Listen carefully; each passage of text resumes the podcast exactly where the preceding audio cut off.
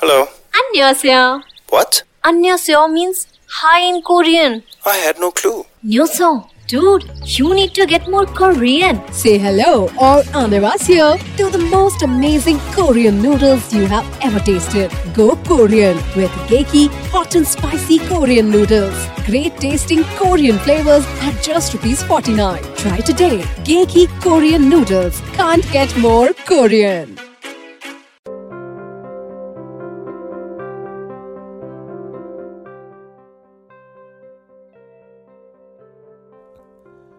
विग्रहों और मंदिर का निर्माण संपन्न हो चुका था। अब केवल उनकी प्रतिष्ठा करनी बाकी थी। लेकिन इसमें भी एक अड़चन थी। जिस भगवान जगन्नाथ की मूर्तियाँ बनाना भी किसी नश्वर के लिए असंभव था, उनकी प्रतिष्ठा भला कोई साधारण ब्राह्मण कैसे कर सकता था?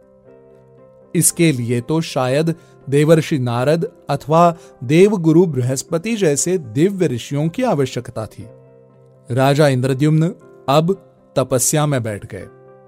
थोड़ी देर के बाद किसी के बुलाने पर राजा का ध्यान खुलता है और वो अपने सामने देवर्षि नारद को खड़ा पाते हैं। नारद को प्रणाम कर वो उनसे मंदिर तथा विग्रहों की स्थापना के बारे में मार्गदर्शन मांगते हैं। नारायण नारायण। ये बात आपकी सत्य है, राजन। जिस स्वरूप को बनाने हेतु देवशिल्पी विश्वकर्मा को आना पड़ा, उस स्वरूप की प्राण प्रतिष्ठा केवल वही कर सकता है जो तीनों लोकों में सर्वश्रेष्ठ वेदज्ञ है। देवर्षि नारद ने राजा से कहा, क्षमा करे देवर्षि, परंतु आप और देवगुरु बृहस्पति के अतिरिक्त और ऐसा कौन है जो इतना उत्कृष्ट ब्राह्मण व पारंगत विद्वान हो? राजा ने पूछा, मैं उनकी बात कर रहा हूँ राजन, जिनके श्रीमुख से समस्त वेदों की उत्पत्ति हुई है। केवल और केवल मेरे पिता, ब्रह्मदेव के हाथों ही भगवान श्रीहरि का ये कार्य संपादित हो सकता है। अहो भाग्य मेरे देवर्षि, यदि आपकी आज्ञा हो तो मैं अभी आपके साथ ब्रह्मलोक जाकर जगत पिता को निमंत्रण देना चाहता हूँ।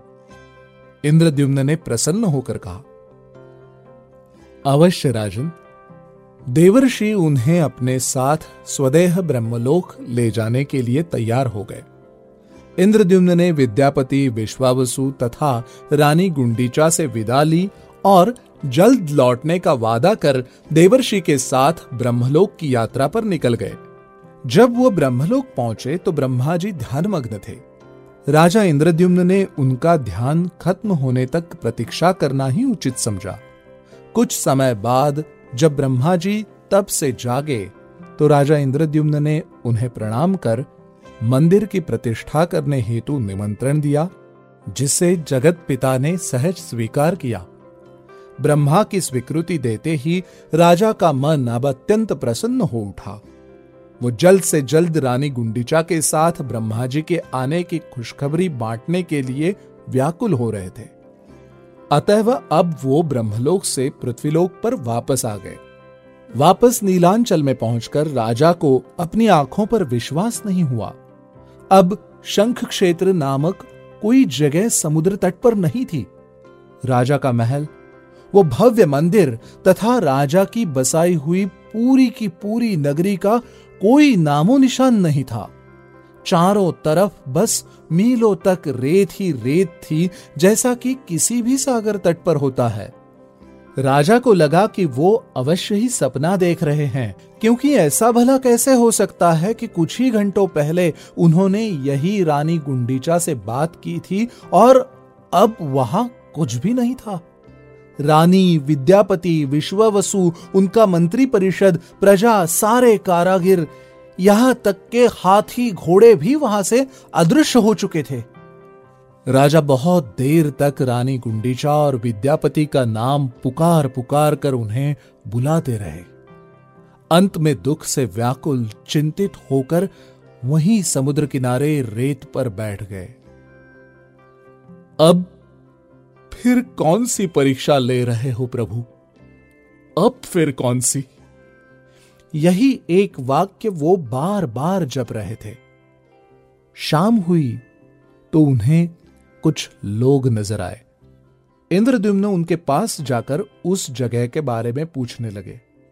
सामने वाले आदमी ने जो कहा, वो सुनकर राजा के पैरों तले की भूमि खिसक गई। उस आदमी ने कहा कि लगता है आप विदेशी हो, मान्यवर। ये जगह उत्कल देश है और यहाँ पिछले चौदह पीढ़ियों से प्रबल प्रतापी राजा गाल माधव का परिवार शासन करता आ रहा है। चौदह पीढ़ियों से? यह असंभव है। मैंने तो सुना था कि यहाँ राजा इंद्रद्युम्न का शासन है। राजा ने कहा, नहीं, मैंने किसी इंद्रद्युम्न का नाम कभी नहीं सुना। क्षमा कीजिए, लोग गलत पते पर आते हैं, मगर आप तो शायद गलत राज्य में ही आ गए हैं, मान्यवर। ये कहकर वो आदमी हंसने लगा। राजा का दुख अब किसी अनजान आशंका में बदल रहा था। लेकिन वो उस आदमी को पागल समझकर आगे चलने लगे। कुछ दूर चलने के बाद उन्हें आखिरकार एक मंदिर की ध्वजा दिखाई दी। अवश्य ही मेरा मंदिर है। निश्चित ही विद्यापति तथा बाकी लोग यहाँ मेरी प्रतीक्षा कर रहे होंगे। ये कहकर इंद्रद्युम्न भागते हुए मंदिर के सामने पहुँचते हैं। यद्यपि उन्हीं के द्वारा भगवान जगन्नाथ के लिए बनाया गया ये वो ही मंदिर था, लेकिन उसके अतिरिक्त कोई भी वस्तु ऐसी नहीं थी जिसे वो पहचानते हो। सत्य जानने के लिए व्याकुल राजा मंदिर के बाहर बैठे एक ब्राह्मण के पास पहुँचे। अब फिर से अचंभित होने की बारी इंद्रद्युम्न की ही थी। ब्राह्मण ने कहा, यहाँ राजा गाल माधव के कुल देवता भगवान विष्णु का मंदिर है। बहुत सालों पहले राजा के पूर्वजों को यह विशाल मंदिर पूरी तरह मिट्टी और रेत में दबा हुआ मिला था। राजा को आश्चर्यचकित देख ब्राह्मण ने आगे कहा, हे विदेशी, तुम्हारी जिज्ञासा मैं समझ सकता हूँ। भला इतना विशाल मंदिर मिट्टी में कैसे दबा हुआ था, ये जानने की उत्सुकता है ना तुम्हारे भीतर? राजा अपनी सुध पूरी तरह से खो चुके थे और केवल सर हिलाकर ब्राह्मण को हाँ में उत्तर दिया तो सुनो, मंदिर को लेकर एक लोक कथा प्रचलित है। मैंने अपने पितामह से सुना था, उन्होंने अपने पितामह से। लगभग एक हज़ार वर्ष पहले यहाँ इंद्रद्युम्न नामक एक राजा का शासन था। हमारे महाराज की तरह ही वो भी प्रचंड विष्णु भक्त था। उसी ने इस मंदिर का निर्माण करवाया था, परंतु प्रतिष्ठा करने से पूर्व एक दिन शायद ब्रह्मा जी को निमंत्रण देने ब्रह्मलोक चला गया। बस उस दिन के बाद से उसे किसी ने नहीं देखा। इंद्रद्युम्न को यह सब सुनकर अपने कानों पर विश्वास नहीं हो रहा था। उसकी प्रजा, उसकी रानी, मंत्री परिषद सब उसकी प्रतीक्षा करते करते मृत्यु को प्राप्त हो गए, परंतु वो नहीं आया। ऐसे ही कई पीढ़ियों के बाद धीरे धीरे उसका बसाया हुआ राज्य काल की गर्भ में लीन हो गया। उसका बनाया ये मंदिर भी पूरी तरह रेत में गड़ा हुआ था। एक दिन राजा के घोड़े की नाल किसी वस्तु से टकराई और राजा भूमि पर गिर पड़े। मिट्टी हटाई तो पता चला कि किसी मंदिर का शिखर है। बहुत दिन तक खुदाई करने के पश्चात तब जाकर कहीं इस भव्य मंदिर का ढांचा सामने आया। चूँकि मंदिर खाली था तो राजा ने इसमें अपने आराध्य भगवान विष्णु की स्थापना की। बस तभी से यहाँ वैष्णव पूजन का प्रारंभ हुआ है। ब्राह्मण ये कहानी सुनाकर राजा इंद्रद्युम्न को देख रहा था जो कि किसी बच्चे की तरह रोने लग गए थे। अरे अरे, क्या हुआ मान्यवर? आप उसी इंद्रद्युम्न के वंशज है क्या? ब्राह्मण ने रोते हुए राजा से पूछा। नहीं ब्राह्मण श्रेष्ठ मैं कोई वंशज नहीं, बल्कि स्वयं वही अभागा इंद्रद्युम्न हूँ। ये उत्तर सुनकर ब्राह्मण कोई प्रतिक्रिया दे पाता, उससे पहले ही राजा रोते, बिलखते, चिल्लाते हुए मंदिर की ओर भागने लगे। उनके मन में अब कोई संदेह नहीं था।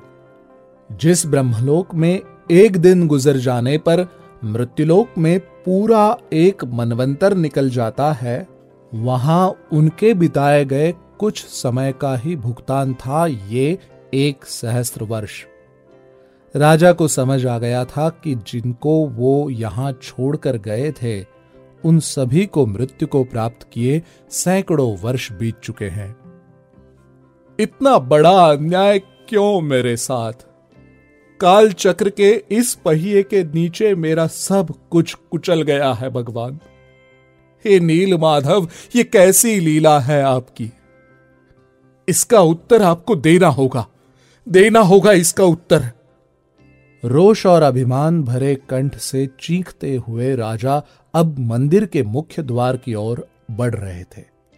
ये सब देख वहाँ उपस्थित सैनिकों ने राजा को पागल समझकर बंदी बना लिया और गाल माधव के दरबार में लेकर चले गए। दरबार में पूछे जाने पर राजा इंद्रद्युम्न ने गाल माधव को सारा वृत्तांत बताया, परंतु शायद ही कोई उनकी बात मानता। इसके विपरीत, वो इंद्रद्युम्न है, ऐसा कहने पर राजसभा में उपस्थित समस्त पार्षदों ने उनका तीव्र उपहास किया। किसी किसी ने तो इंद्रद्युम्न के ऊपर शत्रुदेश का गुप्तचर होने का भी लांछन लगाया। वृद्धावस्था के चलते मति भ्रम हो गया है तुम्हारा। जाओ जाओ, तुम्हारी हालत पर दया करते हुए मैं तुम्हें कोई दंड नहीं दे रहा हूँ। यदि दोबारा ऐसा प्रलाप करते दिखाई दिए तो कठोर दंड मिलेगा। गाल माधव ने अपमानित कर इंद्रद्युम्न को राजसभा से निकाल दिया। दिन भर का राजकार्य समाप्त कर जब गाल माधव निद्रा लेने गए तो देर रात उनके सपने में भगवान विष्णु आए। अरे मूर्ख तेरे अहंकार ने तुझे अंधा कर दिया है। जिसका तूने आज तिरस्कार किया, वो मेरा सबसे बड़ा भक्त इंद्रद्युम्न है। उसी ने मेरे आदेश अनुसार इस मंदिर का निर्माण किया है।